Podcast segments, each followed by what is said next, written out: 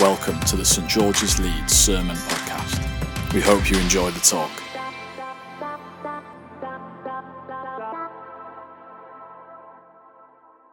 Well, happy Easter! Now, uh, some people like, Easter, Easter was last weekend, Joanna, and uh, we're moving on now.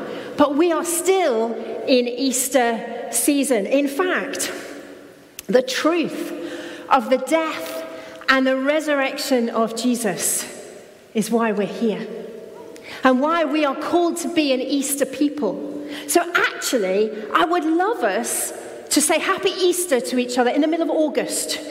And, uh, and some people might look at you strange, but it reminds you we are called to be an Easter people, a people of resurrection hope.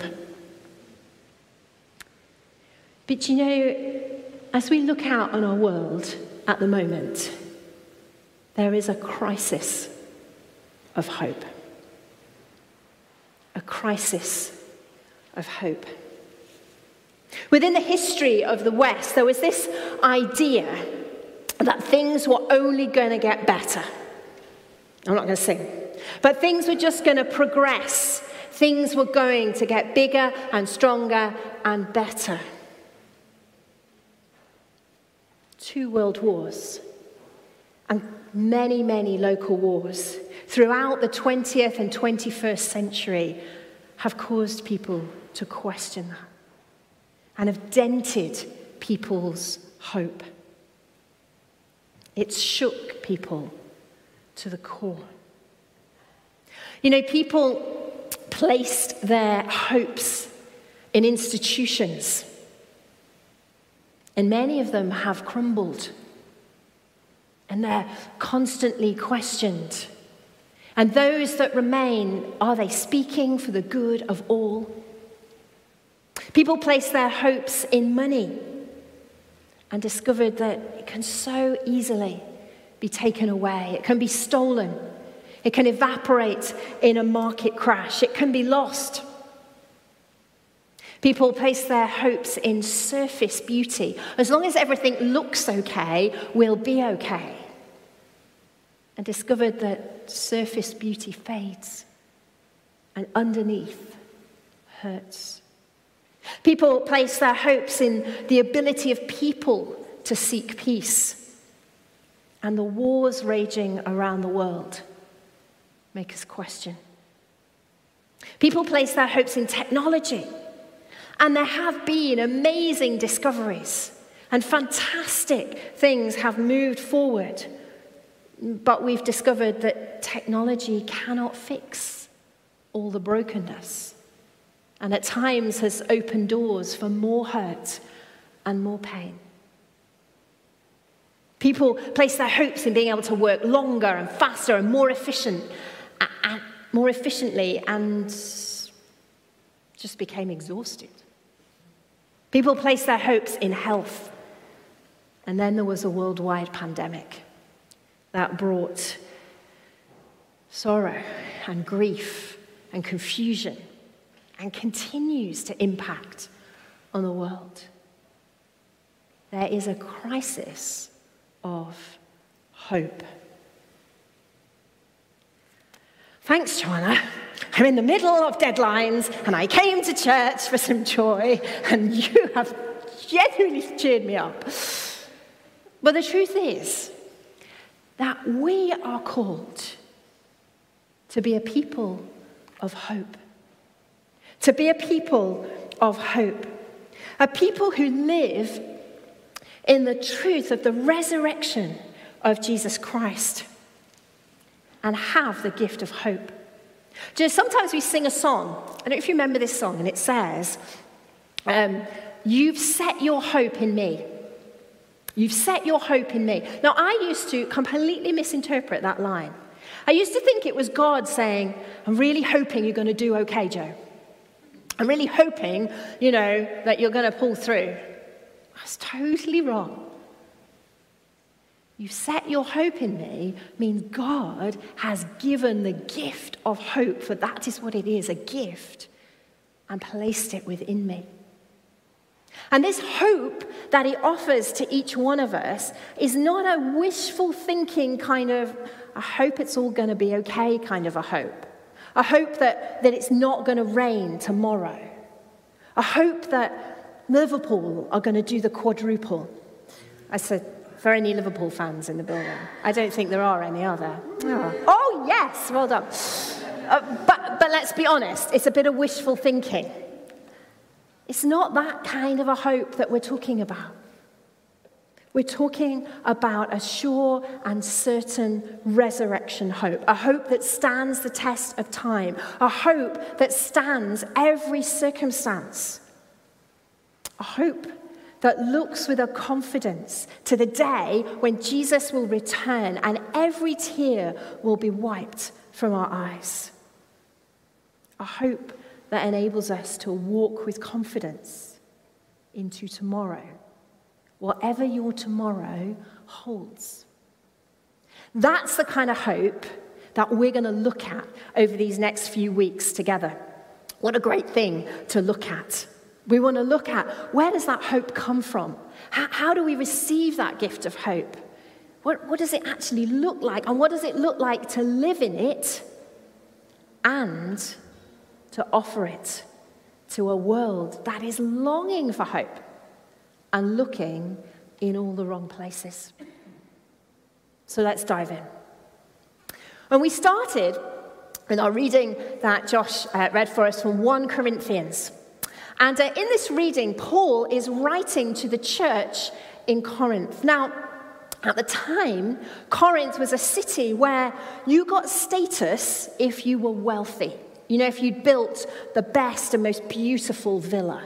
You got status if you were really capable and able and quick thinking and could win any argument. They loved to have debates, and the most kind of quick witted would put the other one down. You got status. You got status if you were a great military leader and you came back from war in great power. They were the people that people looked up to. And some of that, some of that status thinking had got into the church. And, and people within the church were arguing who is the most important, who holds the place of honor, who should have the most important seat. And Paul is writing to this church and saying, I want to remind you who God is and how he works. Because he doesn't work with those values.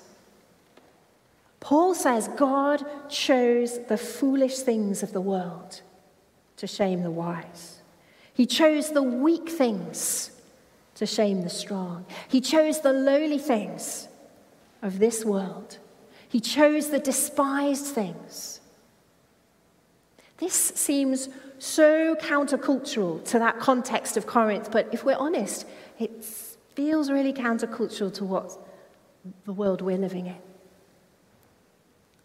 But we shouldn't be surprised. If we trace the hand of God through the pages of our Bibles, through the stories, we find that God again and again and again chooses to work with those on the edge, chooses to work with the least expected, chooses to work with the ones that the world has said, you're not going to amount to much. Take, for example, the start. He speaks to Abraham and he promises that Abraham is going to be the father of many and be a blessing to the nations. And then with every generation, he chooses the younger son. He chooses Isaac over Ishmael. He chooses Jacob over Esau. He chooses Joseph over Reuben. If you don't know these stories, if you've never heard of them, they're amazing stories in our Bible. And in each one, God chooses the younger son, which at the time was not what you did when you were handing on your inheritance. And then when it came to the choosing of King David, a new king, there is a man called Jesse, and he has many sons. And he's told to line them up because one of them is going to be the new king. Jesse doesn't even bother to get David in from the fields because he thinks he's so insignificant. He lines up all his other sons, seven of them, in line, tall, handsome. And God says, No, it's none of them. You must have another son who Jesse hadn't even shortlisted. And so he calls in David, and David is anointed king. And when it comes to the women in the Old Testament, God works through Sarah, who was considered too old. He works through Leah, who was considered too ugly to be chosen in marriage. He works through Hannah, who was unable to have children. He chooses Tamar and Rahab and Ruth and Bathsheba. These were women, some of whom sinned and some of whom were sinned against. They were women who were morally and racially and socially marginalized. And God chooses to work through them. And then, if we looked on the world scale, God could have chosen the Egyptians or the Assyrians or the Babylonians or maybe the Greeks or the Egyptians. Because each of these great peoples became, at some point in history, really influential economically, culturally, powerfully. Why did God not choose one of those nations? No, He chose this tiny group of people who were slaves in Egypt to bring them into freedom, to bring about a nation who would bring his good news and blessing to the world. God chooses the weak. And then Jesus appears upon the scene. And he starts to talk about the kingdom of God and he surprises people. He surprises people by who he hangs out with, who he goes for meals with. He goes to the home of a tax collector who was considered the lowest of the low because they were not only taking money from the people, they were working for the Romans, they were often taking for themselves. But Jesus spends time and calls them. Jesus welcomes children. Jesus sits and speaks with women. Jesus lays hands on the lepers. He reaches out with healing to many who were considered not worthy to come anywhere near people. He welcomes the poor and speaks God's blessing. In other words, he turns the values completely upside down. But as um, Tim Keller writes in this book, which I'm sure we will refer to again and again over these next few weeks Hope in a Time of Fear. Hope in Times of Fear. And uh, it's a great book. And he says this He says, It's a grave mistake to think that these biblical accounts are just stories to inspire us about how to behave. Now, don't get me wrong, they are stories that inspire us. We are called to reach out, we are called to go to the person on the edge, but more than that, each one points as a tiny little thing to the great reversal that was coming. The great reversal, the death and resurrection of the Son of God. For Jesus, Jesus came not in wealth and pomp and ceremony, he came as a helpless baby in a poor backwater. He came and lived and died. He rode into Jerusalem. Remember, not long ago, we were celebrating not on a great military horse, but on a donkey. And he knelt and washed his disciples' feet. He showed what it was to walk in humility. He overcame death by submitting to death on the cross and then was resurrected to new life. Keller poses the question if you could, for a moment, imagine, okay, that you're going to gather some of the most influential and successful people who had advised top politicians, top business people, some of their clients are the most influential across the world. And you gathered this group of people in a room and said to them, okay, we've got this guy, and we want him to become the most influential man that ever lived. We want him to become someone who, in thousands of years, people are still going to be talking about. We want him to become someone who is going to transform lives. What should we do? And their task is to come up with an action plan. That's an interesting small group question. What would they, you know, what would they come up with? But you know, I don't know what their action plan would be. But I know what it wouldn't be. It wouldn't be, well, get this guy to be born in a tiny place and um, get him to uh, kind of not connect uh, or become part of the influential economic network or political network of the time uh, and have him die at the age of 33 before he's written a book. I know they wouldn't say that, but that's what happened. Philippians 2, another letter that Paul wrote, sums it up for us beautifully. This is what Jesus did. Jesus, being in very nature God, did not consider equality with God something to be grasped, but made himself nothing. Taking the very nature of a servant and being made in human likeness and being found in appearance as a man, he humbled himself and became obedient to death, even death on a cross. Therefore, God exalted him to the highest place on earth and gave him the name that is above every other name. That at the name of Jesus, every knee shall bow in heaven and on earth and under the earth, and every tongue confess that Jesus Christ is Lord, to the glory of God the Father. That is how God made it possible for you and I to know resurrection hope. It's an upside down, it seems to us, way of doing it, but that is how God chose to work.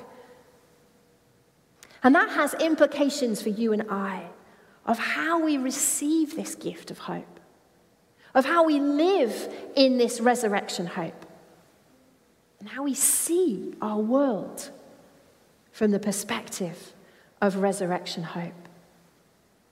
How we receive it, how we live it and how we see. How do we receive it? Well, the clue is in that sentence, as it were, we receive it. We don't earn it, we can't gain it, we simply receive it. And to receive it, we have to admit that we need God. We need Him. You know, if you've ever spent time with small children, they're not taught to say this, and yet quite early on, they do not want your help. They want to do it themselves.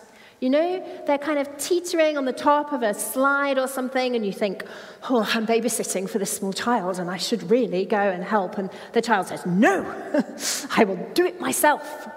Uh, because they want to prove they can do it. There's something in us from a really young age that wants to do life ourselves. We don't need your help. But the truth is, we can't. We can't manufacture this hope within ourselves. We can't work it. We need to admit that we need Jesus and allow Him to fill us with His resurrection hope. That gift, that certainty that He is alive, that He loves us and calls us to know life and life in all its fullness. we receive by accepting that we need, in humility, to come before God and say, I need you. Secondly, we live dependent on Him as a people of hope. And that hope is not dependent upon the circumstances that we find ourselves in. That hope is not dependent on how well we manage to achieve things. That hope is based on what Jesus has done. That's what enables us to walk into tomorrow with a confidence that Jesus was raised to life. You know, the resurrection is not just a past event, and it's not just a future prospect, it's a present reality. The tomb was empty. We celebrated with great joy last Sunday. The tomb was empty. Jesus rose again. And that same power that raised Jesus from the dead is available for you and me. I'm just going to say that sentence again because sometimes I think we need to allow it to actually hit us. The same power that raised a man that had been crucified from the dead is available for you and for me. He transforms our weakness. As many um, of you know, as Lizzie said, I've been on sabbatical for the last three months, which is a great gift of time. And um, uh, I was interviewed, some of you might remember, at the start of those three months. And I gave a long list of all the things I was going to achieve in three months. And actually, I only shared part of it, because you only share a part. And um, that list was really long in my head. It was gonna, I was going to achieve every life admin job that hadn't been done in the last 15 years was going to get it done in those three months. I was going to transform my house into this amazing place. Um, I was going to visit everybody I'd not seen in COVID. I was going to spend time with family, and I was going to do my research, and I was going to do the structure for a book. I was self aware enough to know I wouldn't get the whole book written, but you know, I was going to make a good start of it. And then I was going to be able to come back to work, raring to go. Watch out, interns. I am ready for you. And uh, I was going to do this term with such energy, and you know, I could take on the world because I'd had three months off and found all my hidden strength. Okay, yeah, that was never going to happen, was it, really? I had a great time. I had time to be with God. I had time to read his word even more than I do. I had time to see people. But, but it didn't all go to plan because life never does. And, and actually, our five year old got COVID. And he's a very loving five year old, so he shared it with me. so I had COVID. And, um, and five year olds who get COVID are um, not ill enough to just want to lie down. They're not well enough to go to school, but they're well enough to want entertaining uh, constantly. And, um, and then I, he went back to school and I hurt my back. And then, um, then he got COVID again. Who knew? You know, we're learning a lot about COVID, aren't we? And actually, you can get it again. Uh, and, and then he got a post viral, quite serious throat, ear infection, which he then shared with me. And um, we basically coughed our way through quite a lot of my sabbatical. If you ask my husband, he will say, All of the sabbatical, you coughed. Um, uh, and so we got to the end, and, and the week before I was due to come back to work, and I'm looking at the list of things I didn't do, and feeling honestly kind of weaker physically than I have felt for a long time. What was that about, God? And I heard that quiet voice say, Joe, this was never about you finding some strength from somewhere else and you becoming this all powerful superwoman. This is about you remembering. You remembering that I am strong. Joanna, you can't fix the situations you want to fix. You can't heal the people that you're longing for God to heal. You can't stop some of the situations that you're crying out, but you can point to me. That's what I'm calling you to. And, and actually, I had an amazing sabbatical because, because I got to be with God. And I continue to be in that place where God calls us to know Him. And in our weakness, and in whatever circumstances we find ourselves, and I know that many people have far, far, far worse context than I have, I had it easy. We can know a God who equips us with the strength to take one step after another and point to the God who is Lord of all and gives us hope. When it feels like despair, we can know hope. When we know fear, we can know hope in the living Lord Jesus.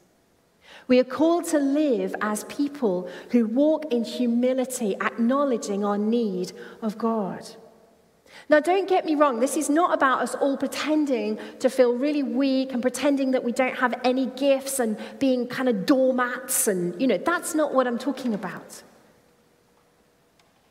God has given each of us gifts and strengths to use for His kingdom and His glory. But it's about us pointing to the source of those gifts. It's about pointing to the one who has given them to us. This is about the Lord of heaven and earth is the one that walks with you into your exam. The Lord of heaven and earth is the one who walks with you into that place of work tomorrow. Into that situation where you're thinking, I don't know what to do. We can walk as people of hope and people of resurrection hope, empowered by God. And that means finally that we can look out on our world. And yes, there is time when we are called to lament. We look out on our world and we, we cry with sorrow, but we don't despair. We look out on our world and we see the brokenness and we weep with people, but we do not despair. For we have been given hope, a hope that enables us to know joy in this moment, and a joy that we can share with a world in need.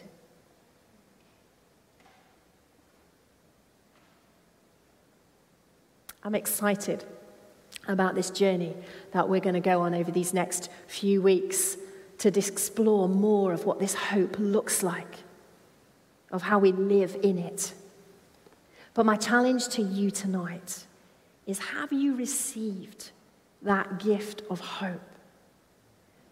Or maybe you have received it and you've allowed the circumstances around and the brokenness of this world to kind of erode away at that deep down hope that empowers you to walk with confidence into each day.